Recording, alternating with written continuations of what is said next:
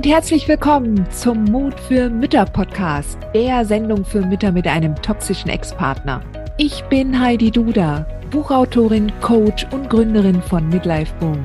Ich zeige dir Wege auf, wie du dem Gefühl der Hilflosigkeit im Alltag oder auch im Familiengericht Lebewohl sagen kannst und endlich wieder in deine Stärke kommst, damit du zum Leuchtturm für dein Kind wirst.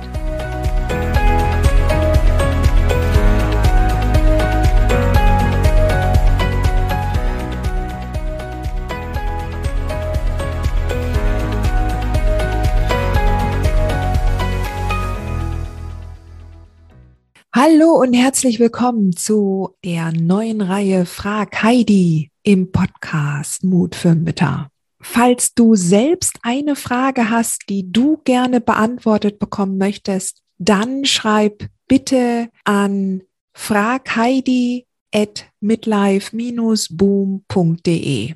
Du findest auch die E-Mail-Adresse noch zusätzlich in den Show Notes. Ich freue mich, wenn du für mich eine Frage hast, die ich hier im Podcast für dich beantworten kann. Aber jetzt legen wir mal los. Hallo liebe Heidi, eine neue Frage aus der Community. Ich habe ein eigenes Postfach für den Kindsvater und theoretisch auch einen festen Termin zum Schauen der Mails. Aber ich muss fast zwanghaft immer wieder in die Mails schauen, ob Kindsvater nicht etwas geschrieben hat. Ich habe immer Angst vor neuen Problemen, als ob jeden Moment der Himmel einstürzen könnte. Gibt es da noch einen Rat zu? Ja, die Antwort auf diese Frage ist sehr, sehr einfach und kurz. Lass es. Lass es. Verbiete dir, ständig in das Postfach zu schauen. Du hast einen festen Termin mit deinem Postfach und nur dann schaust du rein. Du kannst natürlich jetzt, wenn du normalerweise zwanghaft ständig reinguckst, kannst du zum Beispiel sagen, okay, dann schaue ich jetzt nur noch einmal am Tag abends um 18 Uhr rein. Wenn du dann weißt, dass du danach noch genügend Ablenkung hast, um dich dann wieder zu stabilisieren. Das machst du dann eine Woche so und dann sagst du, okay, jetzt schaue ich nur noch jeden zweiten Abend in das Postfach. Und dann in der Folgewoche nur noch jeden dritten Tag. Und dann kannst du es jetzt erstmal bei dem Rhythmus belassen. Aber letztendlich ist es deine Entscheidung. Du kannst dir sagen, ich darf nur zweimal in der Woche in das Postfach gucken. Und ich will keine Probleme haben ich will ja keine Probleme. Warum sollte ich mir die dann auch suchen? Du willst doch die Probleme nicht in dein Leben einladen, oder? Kommt her, kommt her, Probleme, kommt her. Dem Tox fallen bestimmt noch ein paar Sachen ein, die mir Probleme bereiten. Nur zu. Genau an der Stelle, wenn du merkst, dass du da abdriftest, kannst du dir sagen, stopp. Ich will das Schöne in mein Leben ziehen. Ich konzentriere mich heute nur auf das, was toll ist, für das ich dankbar bin. Ich schaue mir heute an, was ich an meiner Wohnung besonders schön finde. Ich schaue mir an, was heute an dem Tag besonders gut in der Arbeit gelaufen ist. Ich schaue mir an, was ich im letzten Monat alles geschafft habe. Und dann schwelgst du da in den tollen Sachen. Weil das ist die beste Ablenkung. Denk dran, dein Gehirn kennt kein Nein. Wenn du denkst, ich will keine Probleme, ja, stopp, ich will nicht an Probleme denken. Das wird nicht funktionieren. Du musst dir schon sagen, ich will mich jetzt an Dankbarkeit üben. Und Dankbarkeit und Angst kann nicht zeitgleich gefühlt werden. Du kannst auch nicht zwei verschiedene, komplett gegensätzliche Gedanken zur gleichen Zeit denken. Es gibt immer nur einen Gedanken. So, jetzt ist es so, dass wenn du das sehr oft trainiert hast, dass du hauptsächlich Angst und Probleme siehst, wann immer du in die Postbox guckst, dann ist das so, das musst du so vorstellen, als ob du Autobahnen in deinem neuronalen Netz aufgebaut hast. Ja, die werden am schnellsten befahren. Und wenn du bislang nicht besonders intensiv dankbar gewesen bist, dir zum Beispiel jetzt keinen Ritus aufgebaut hast, in dem du jeden Tag mal drei oder fünf Sachen aufschreibst, für die, für die du dankbar bist, dann sind diese Straßen ganz kleine Trampelpfade vielleicht erst, ja. Oder wenn überhaupt, ja, da musst du noch über Feld laufen. Ja, da müssen die elektrischen Signale zwischen deinen Neuronen die müssen sich erst mühselig miteinander verbinden. So.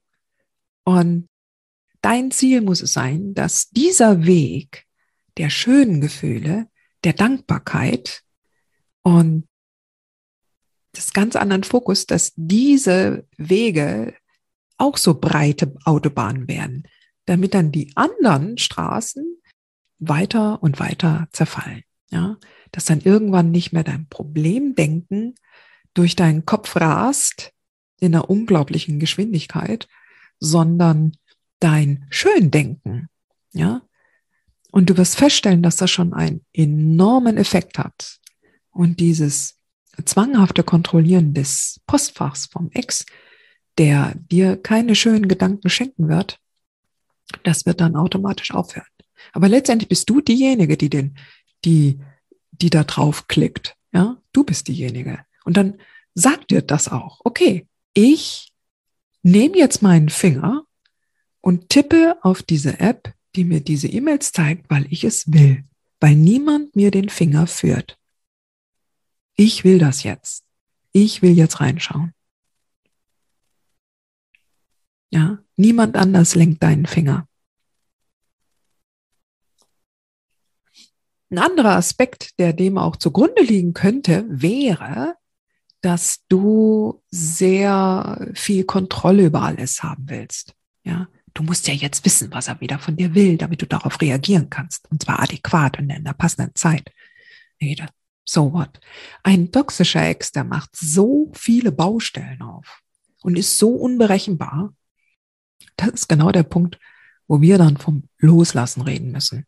Ja, wir sagen könnten, wir können das eh nicht kontrollieren. Wir können eh nicht all seine Wünsche erfüllen. Und das sollten wir auch eigentlich auch nicht tun, weil es einfach auch egal ist. Ja, egal was du machst, der wird immer einen Weg finden, um, um irgendwie dir wieder einen Knüppel zwischen die Beine zu werfen. Daher, meine Liebe, halte deinen Finger davon ab, die App zu öffnen.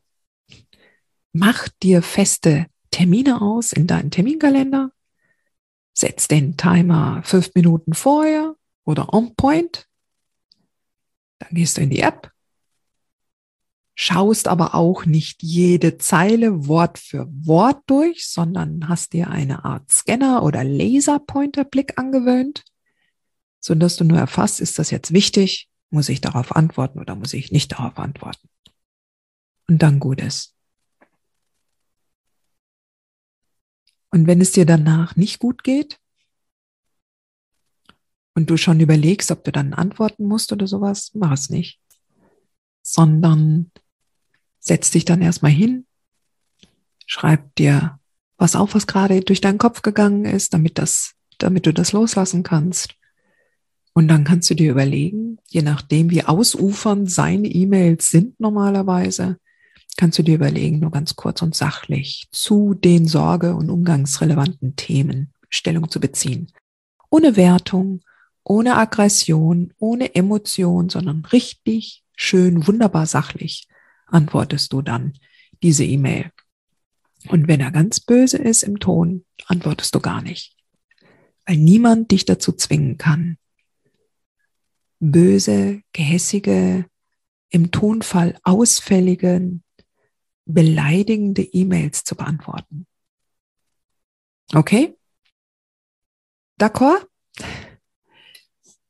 Das war's für diese Frage. Falls du selber auch eine Frage hast, die du mir mal brennend gerne stellen möchtest, dann schreib mir an fragheidi at midlife-boom.de. Ich freue mich, wenn ich dir an der Stelle deinem, deiner brennenden Frage weiterhelfen kann. Bis dann. Hat dir diese Folge gefallen? dann freue ich mich, wenn du diesen Kanal abonnierst, damit du auch keine neue Folge mehr verpasst.